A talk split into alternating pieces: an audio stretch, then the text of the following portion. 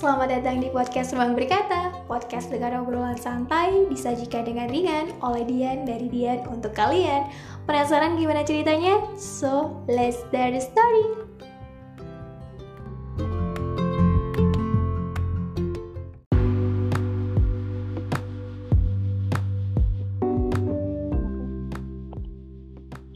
Halo guys, balik lagi di podcast Ruang Berkata di episode 29 di episode kali ini tentunya aku nggak sendirian lagi karena aku udah ditemenin sama Tia. Halo Tia. Halo. Apa kabar? Baik, alhamdulillah. Kamu apa kabar? Sekali kita tidak bertemu. Terakhir ketemu kapan Iya. sih? Terakhir banget tuh pas Terakhir tuh pas eh enggak deh. Oh pas kamu itu lulus wisuda. Eh Ah. enggak wisuda. enggak, mana ada. Kan aku ke rumah kamu. Oh iya iya iya iya benar-benar. Oke. Ya Allah, kok aneh ya saya manggil Tia. Iya nggak apa-apa nih. Dibiasakan saja. Oke. Eh, jadi di episode kali ini kita mau ngebahas tentang proses menjadi dewasa.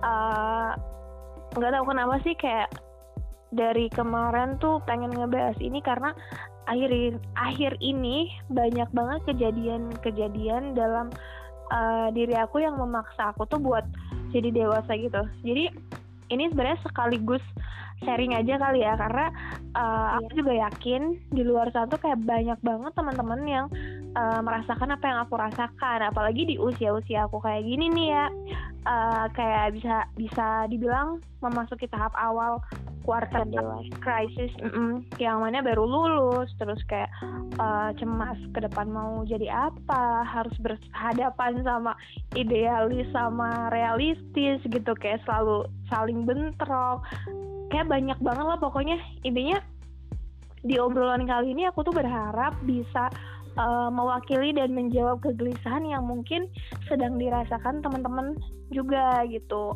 Nah ngomong-ngomong dewasa nih, kalau menurut kamu sendiri menjadi dewasa tuh apa sih? Dewasa menurut aku tuh ketika kita tuh bisa memaafkan orang lain. Oke, memaafkan Menerima. orang lain, terutama memaafkan diri sendiri ya. Kayak sebelum memaafkan orang lain, kayak kita harus bisa maafin diri sendiri nggak sih? Iya bener banget. Tapi Misalkan nggak gampang. menerima ya bersyukur gitu apa Syukur yang menerima ya.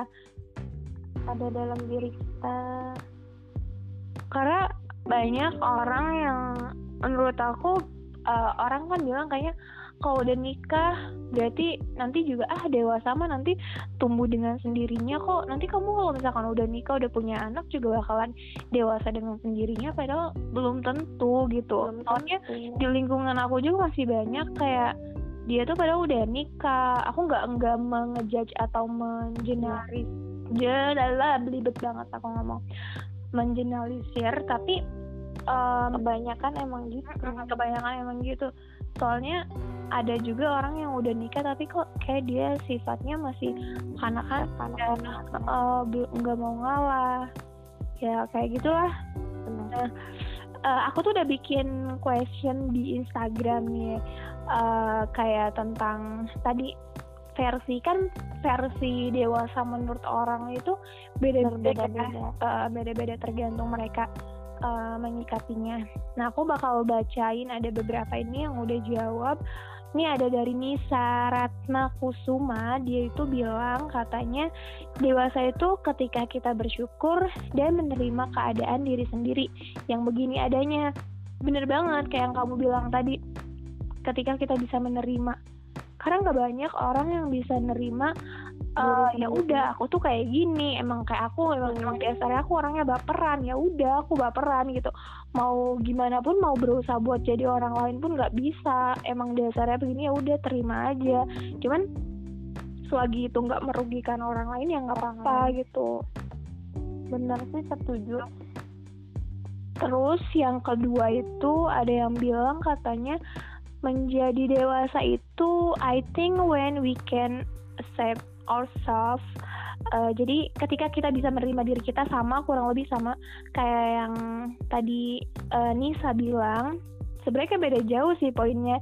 Uh, dewasa itu ketika kita bisa menerima diri kita menurut aku pribadi juga dewasa itu ditandai dengan kematangan emosi melalui pemikiran akan masa lalu. Karena masa depan juga. Masa depan banyak banget loh orang-orang yang belum bisa memaafkan masa lalunya. Kayak tanpa sadar kita tuh terlalu fokus sama masa lalu gitu.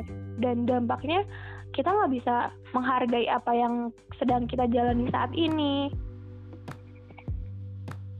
Benar sih. Hal itu tuh percuma gitu. Mau seberapa besar kecerdasan kita dalam suatu bidang kalau kita belum bisa untuk here and now menjalani peran saat ini kita akan selalu terperangkap akan masa lalu itu dan khawatir akan masa depan. Jadi benar. uh, aku juga kayak mungkin banyak sih kayak kekurangan terus kelemahan-kelemahan di masa lalu. Itu yang bikin aku bener-bener stuck banget loh ya. Kayak nggak berkembang terlalu mikirin uh, omongan orang kadang juga kan iya omongan orang terus lebih fokus sama hal-hal negatif yang ada dalam diri aku ketimbang untuk ngembanginnya. Ya gitu sih dewasa juga kan tidak diukur dengan usia sebenarnya mas.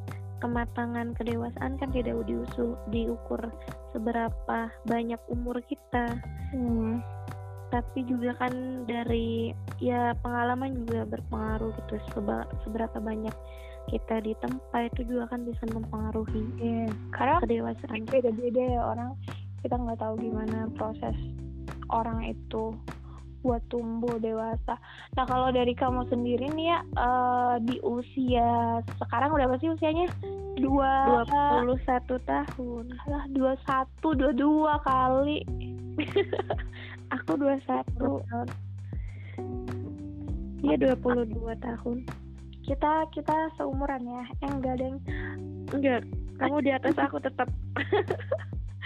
Sebel banget. Tapi saya belum dewasa, mohon maaf aduh nah kalau kamu nih kan uh, tadi udah ngebahas kita orang itu perjalanannya beda-beda. Kalau kamu sendiri sejauh ini proses apa sih yang udah dilalui?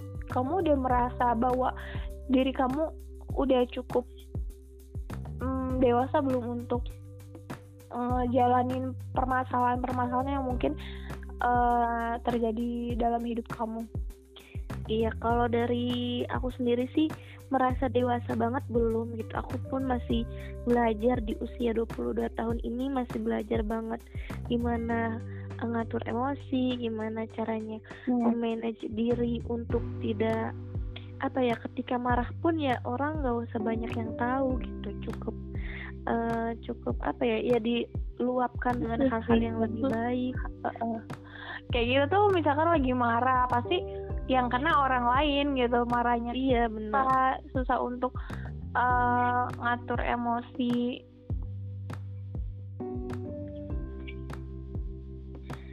Iya. Jadi ya itu sih aku juga kalau misalkan masalah memanage emosi dan lain sebagainya masih belajar.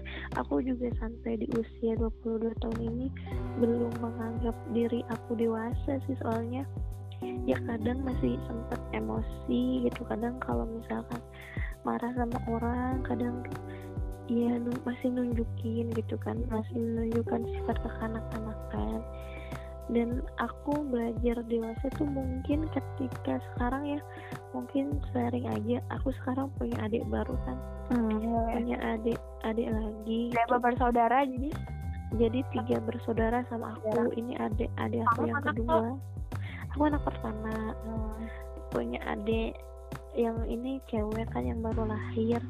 Dan itu apa ya jadi hmm, bertambah dia bertanggung jawab. bertambah tanggung jawab. Jadi kita tuh secara tidak langsung kayak mulai berpikir gitu. Oh saya punya tanggung jawab baru gitu. Berarti banyak hal yang perlu saya lakukan. Jangan cuma dikit-dikit emosi dan kadang juga kan belajar dewasa juga. Dari adik sendiri ada yang pertama ada yang laki-laki. Kadang kan suka bikin kesel atau apa tapi kan harus ditahan gitu kan. Jangan marah-marah jangan mengeluarkan uh, emosi apalagi berkata kasar karena kan takutnya juga akan dicontoh gitu kan. ya. Iya kan itu juga kan nggak baik itu karena kan seusia adik aku yang sekarang tuh yang adik aku yang pertama itu kan mm-hmm. umur mencontoh gitu mencontoh mm-hmm. apa yang dilakukan orang lain Betul. jadi aku juga mm, SMP kelas 1 jadi aku juga berusaha untuk ya sebisa mungkin gitu untuk tidak marah ketika di rumah gitu untuk ya berusaha menjadi kakak yang berusaha baik meskipun tidak baik gitu kan. Itu sih hal kecilnya yang dilakukan untuk menuju proses dewasa. Uh, itu kalau dari segi tanggung jawab di keluarga ya. Cuman aku nggak tahu kenapa nih ya kayak uh, aku tuh anak kedua. Aku punya kakak laki-laki cowok satu. Terus aku juga punya adik cewek satu. Tapi nggak tahu kenapa aku tuh ngerasa kayak semua beban tuh dilimpahinnya ke aku gitu. Karena dari kakak sendiri ada sesuatu yang nggak mungkin aku ceritain di sini. Cuman uh, intinya kakakku tuh nggak bisa terlalu diharapkan di keluarga untuk jadi uh, bukan beban keluarga apa ya Sesuatu, jadi seseorang yang diinginkan. Uh, enggak bisa jadi seseorang yang diinginkan oleh orang tua aku gitu. Terus juga memang adik aku karena dia sering sakit-sakitan, sering ini tuh segala macam. Jadi kayak ibaratnya harapan satu-satunya itu aku gitu loh ya. Jadi kayak aku tuh ngerasa ada ada ini tersendiri, ada beban tersendiri, ada tekanan tersendiri, takut karena mereka orang tua aku naruh ekspektasi yang terlalu tinggi sama aku, aku takut nggak bisa ngewujudin itu. Dan itu tuh rasanya kayak jadi berat banget gitu jadi walaupun anak kedua aku tuh ngerasa kayak anak pertama uh, uh, kayak anak pertama terus kadang suka iri gitu loh ngeliat uh, orang yang bisa kok bisa ya dia akur sama kakaknya? Nggak tahu kenapa dari dulu walaupun punya kakak aku rasanya kayak nggak punya kakak gitu. Karena ya mungkin nggak nggak deket hubungannya ngomong juga seperlunya doang. Kadang pengen gitu ngerasain gimana ya rasanya punya kakak uh, perempuan? Aku tuh dulu dulu pengen punya kakak perempuan. Punya kakak cowok juga aku nggak berasa punya kakak. Jadi malah Kurang. sampai pikir sampai jauh banget.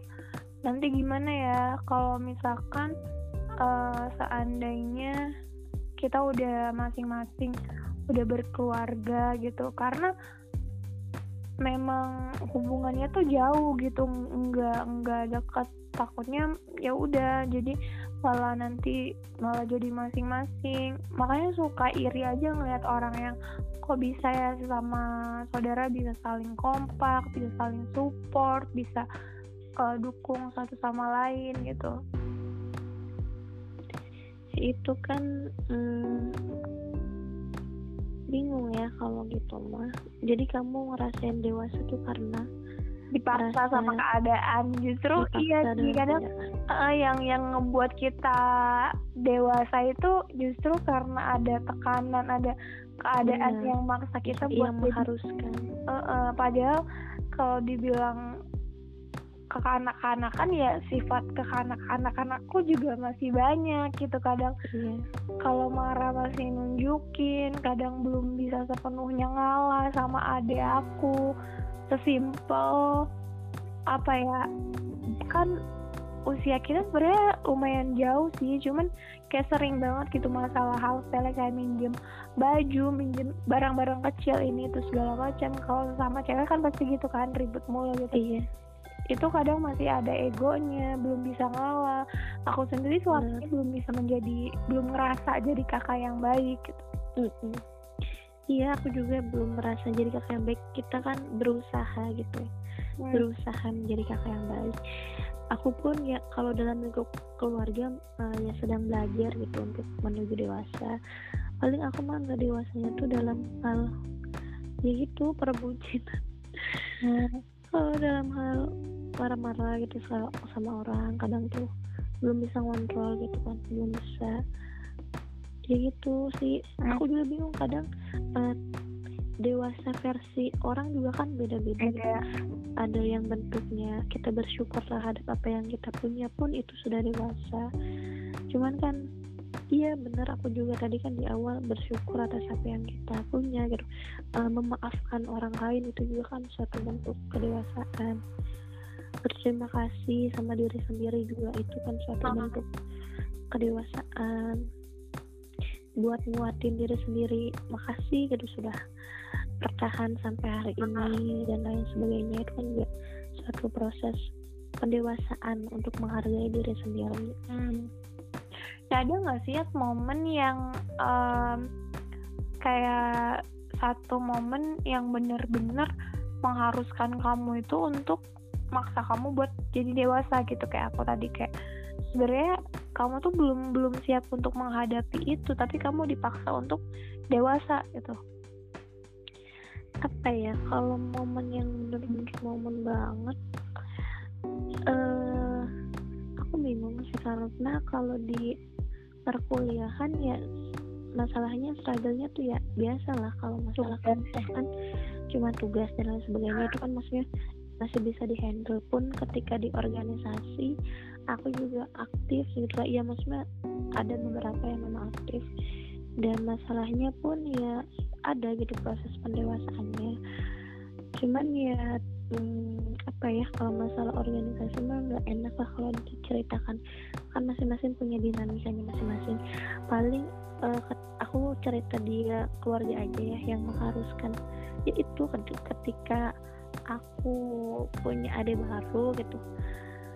Punya adik baru tuh yang benar-benar ngerasain jadi sosok kakak yang emang bener-bener uh, uh, harus ke rumah sakit sama bapak aku ayah aku cuma berdua gitu kan hmm. terus yang ngurusin surat segala macam sedangkan aku punya adik yang pertama aku nggak tahu menahu harus ya nggak tahu gimana gitu karena udah tahu keluar aja gitu kan hmm. sedangkan sekarang aku udah umur segini kayak diandalkan banget gitu di keluarga tuh kalau nanti aku yang megang ngurusin pembayaran administrasi pembayaran surat gitu. Jadi kalau sampai pas ada adik kamu terus tiba-tiba ada tuh jadi dia tuh kayak muncul uh, tantangan baru ya kayak iya. Yang buat sesuatu yang aku belum tahu dan apa ya ya benar-benar merasa menjadi kakak tuh ya pas itu gitu. Sampai uh, kan ibu aku sesar cuman kan air ketubannya tuh udah udah entah air ketuban entah air apa gitu ya cuma udah keluar gitu nah itu kan uh, sedangkan posisi bapak akunya ketika itu tuh masih kerja gitu belum pulang oh, iya. iya. yang harus nenangin orang tua lah yang harus nenangin ibu gitu kan yang panik kenapa ini gitu ya gitu sih paling terus nelpon Ida dan lain sebagainya yang memang harus jadi orang yang tahu banget gitu ketika itu padahal aku nggak tahu apa-apa gitu kan. Itu sih paling. Jadi oh ini ternyata sambil ya tahu perjuangan orang tua lahir melahirkan anak juga ternyata oh gini. Sampai bener-bener tahu gitu darahnya tuh aku gitu yang hmm. lihat. Sampai ya segitu. Uh gitu sih paling jadi lebih mikir lagi oh ternyata yang gak gampang gitu. Hmm, perjuangan orang tuh sampai segitunya banget gitu kita. Nah uh, anyway aku pernah dengar suatu kutipan di artikel kalau nggak salah bunyinya kayak gini we are dangerous when we are not conscious of our responsibility for how we behave, think, and feel. Artinya akan selalu akan sangat berbahaya jika kita tidak menyadari tanggung jawab atas perilaku kita, perasaan kita, dan cara kita berpikir. Ini tuh maksudnya berarti secara tidak langsung kita tuh harus sadar atas setiap tindakan dan perilaku yang kita lakukan. Cuma ironinya tuh kadang seseorang itu sadar perilakunya nggak baik gitu, atau bahkan merugikan iya. orang lain. Dia sadar, tapi dia tetap melakukan hal itu dan tadi secara nggak langsung hal tersebut tuh jadi suatu kebiasaan gitu yang jadinya dimaklumin. Kayak sering banget gak sih dengar orang ah uh, dia mah kayak gitu biasa ah uh, kamunya aja yang baperan. Aku tuh nggak tahu kenapa sebelnya semenjak ada kata baperan itu orang tuh jadi susah buat minta maaf ya. gitu. Uh. selalu mau kami hitamkan baperan ah kamu mau baperan gitu. Apa ya minta maaf tuh kayak jadi sesuatu hal yang susah. Oh, susah banget. Padahal kan karena ya udah gitu kalau emang kenapa kalau misalkan minta maaf duluan itu bukan hal yang hal yang memalukan banget kok ibaratnya gitu. Nggak salah kok minta maaf duluan sekalipun kita nggak salah. Iya. Dan ada orang bijak yang bilang juga kan orang yang berani minta maaf tuh justru dia yang menang gitu. uh, uh, dia dia yang dewasa gitu kan aku juga pernah nih aku cerita aku ceritain nggak ya di sini? Takut orangnya denger ini. Disamarkan aja disamarkan. Uh, jadi ada ada yang aduh aku aku nggak nggak nyinyir ya mohon maaf kalau denger. Aku coba mengutarakan uh, pernah ada tapi sekarang kita udah baik-baik aja sih. Ini bukan mau ngungkit uh, untuk pembelajaran aja pembelajaran. gitu. tadi teman aku yang pernah bilang pokoknya kita tuh intinya ribut gitu. Terus dia ada nyeletuk gini uh, ah kamu apa ya? Aduh kalimatnya aku lupa. Pokoknya intinya dia bilang kamu mah eh kamu tuh udah usia segini loh. Kamu tuh kenapa sih uh, belum bisa jadi dewasa? Gitu. Padahal gimana ya aku jelasinnya? Uh, ya aduh bingung. Jadi dia nganggap kamu tuh baper gitu. Uh, uh, kayak kamu tuh intinya kita tuh berantem terus dia tuh kayak mau jokin kamu tuh udah usia segini kenapa sih belum kenapa sih kayak bocah banget gitu? Mandek apa uh, gini gini gini segala macam terus terus aku bilang iya iya emang aku emang aku masih bocah emang aku belum bisa dewasa makanya aku masih belajar gitu. Terus udah aku balas gitu dia diam nggak nggak ada yang jawab lagi gitu. Cuma hmm. setelah itu uh, udah nggak ada kontak lagi akhirnya aku mikir kayak kayaknya nggak baik juga deh diam-diaman sama temen kayak gitu. Ternyata memang ada salah salah tafsir aku hmm. salah paham sama dia dia juga salah paham sama aku. Jadi emang miskom sih intinya. Jadi ketika kita emosi lagi sama-sama muncak gitu lagi sama-sama naik ya udah timbulnya kayak gitu saling emosi saling nyalahin satu sama lain gitu nggak nggak ada yang mau ngalah. Akhirnya aku minta maaf duluan dan dia juga minta maaf duluan. It's okay sekarang ya alam baik-baik udah baik-baik aja cuman yeah. ya aku nggak tahu kenapa sekarang di usia yang sekarang ya setelah lulus aku jadi uh, ini banget lagi lebih memilih sama circle pertemanan kayak yang mana yang harus masuk mana yang uh, ada bukan bukan memanfaatkan ya tapi kayak nggak tahu sekarang tuh mikirnya tuh kalau orang itu uh, memberi manfaat. uh, memberi manfaat punya hal yang positif buat kita oke okay, gitu masuk. Tapi kalau orang itu ibaratnya cuma manfaat eh bukan manfaatin cuma ya gitulah. Cuma main aja. Gitu. Uh, terus orang itu mungkin secara nggak sadar bahwa dampak yang buruk buat kita buat apa gitu. Pilih-pilih temen tuh menurut aku penting gitu. Filter temen tuh bukan maksud untuk ah lu mah temenan pilih-pilih ya. Pilih, ya karena emang pengaruh juga gitu ya. Kamu temenan pengaruh. sama orang pinter juga kamu akan ke bawah rajin juga gitu. Ibaratnya kamu kalau deket-deket bangka ya baunya bakalan kecium juga iya sih itu intinya. Benar kan karena uh, temen itu juga kan mempengaruhi kita gitu. Mempengaruhi bentuk kita tuh akan seperti apa. Kalau temennya penyabar mungkin kita juga bisa jadi Bisa orang jadi yang sabar. sabar gitu kan. karena iya kan pengaruh juga lingkungan tuh.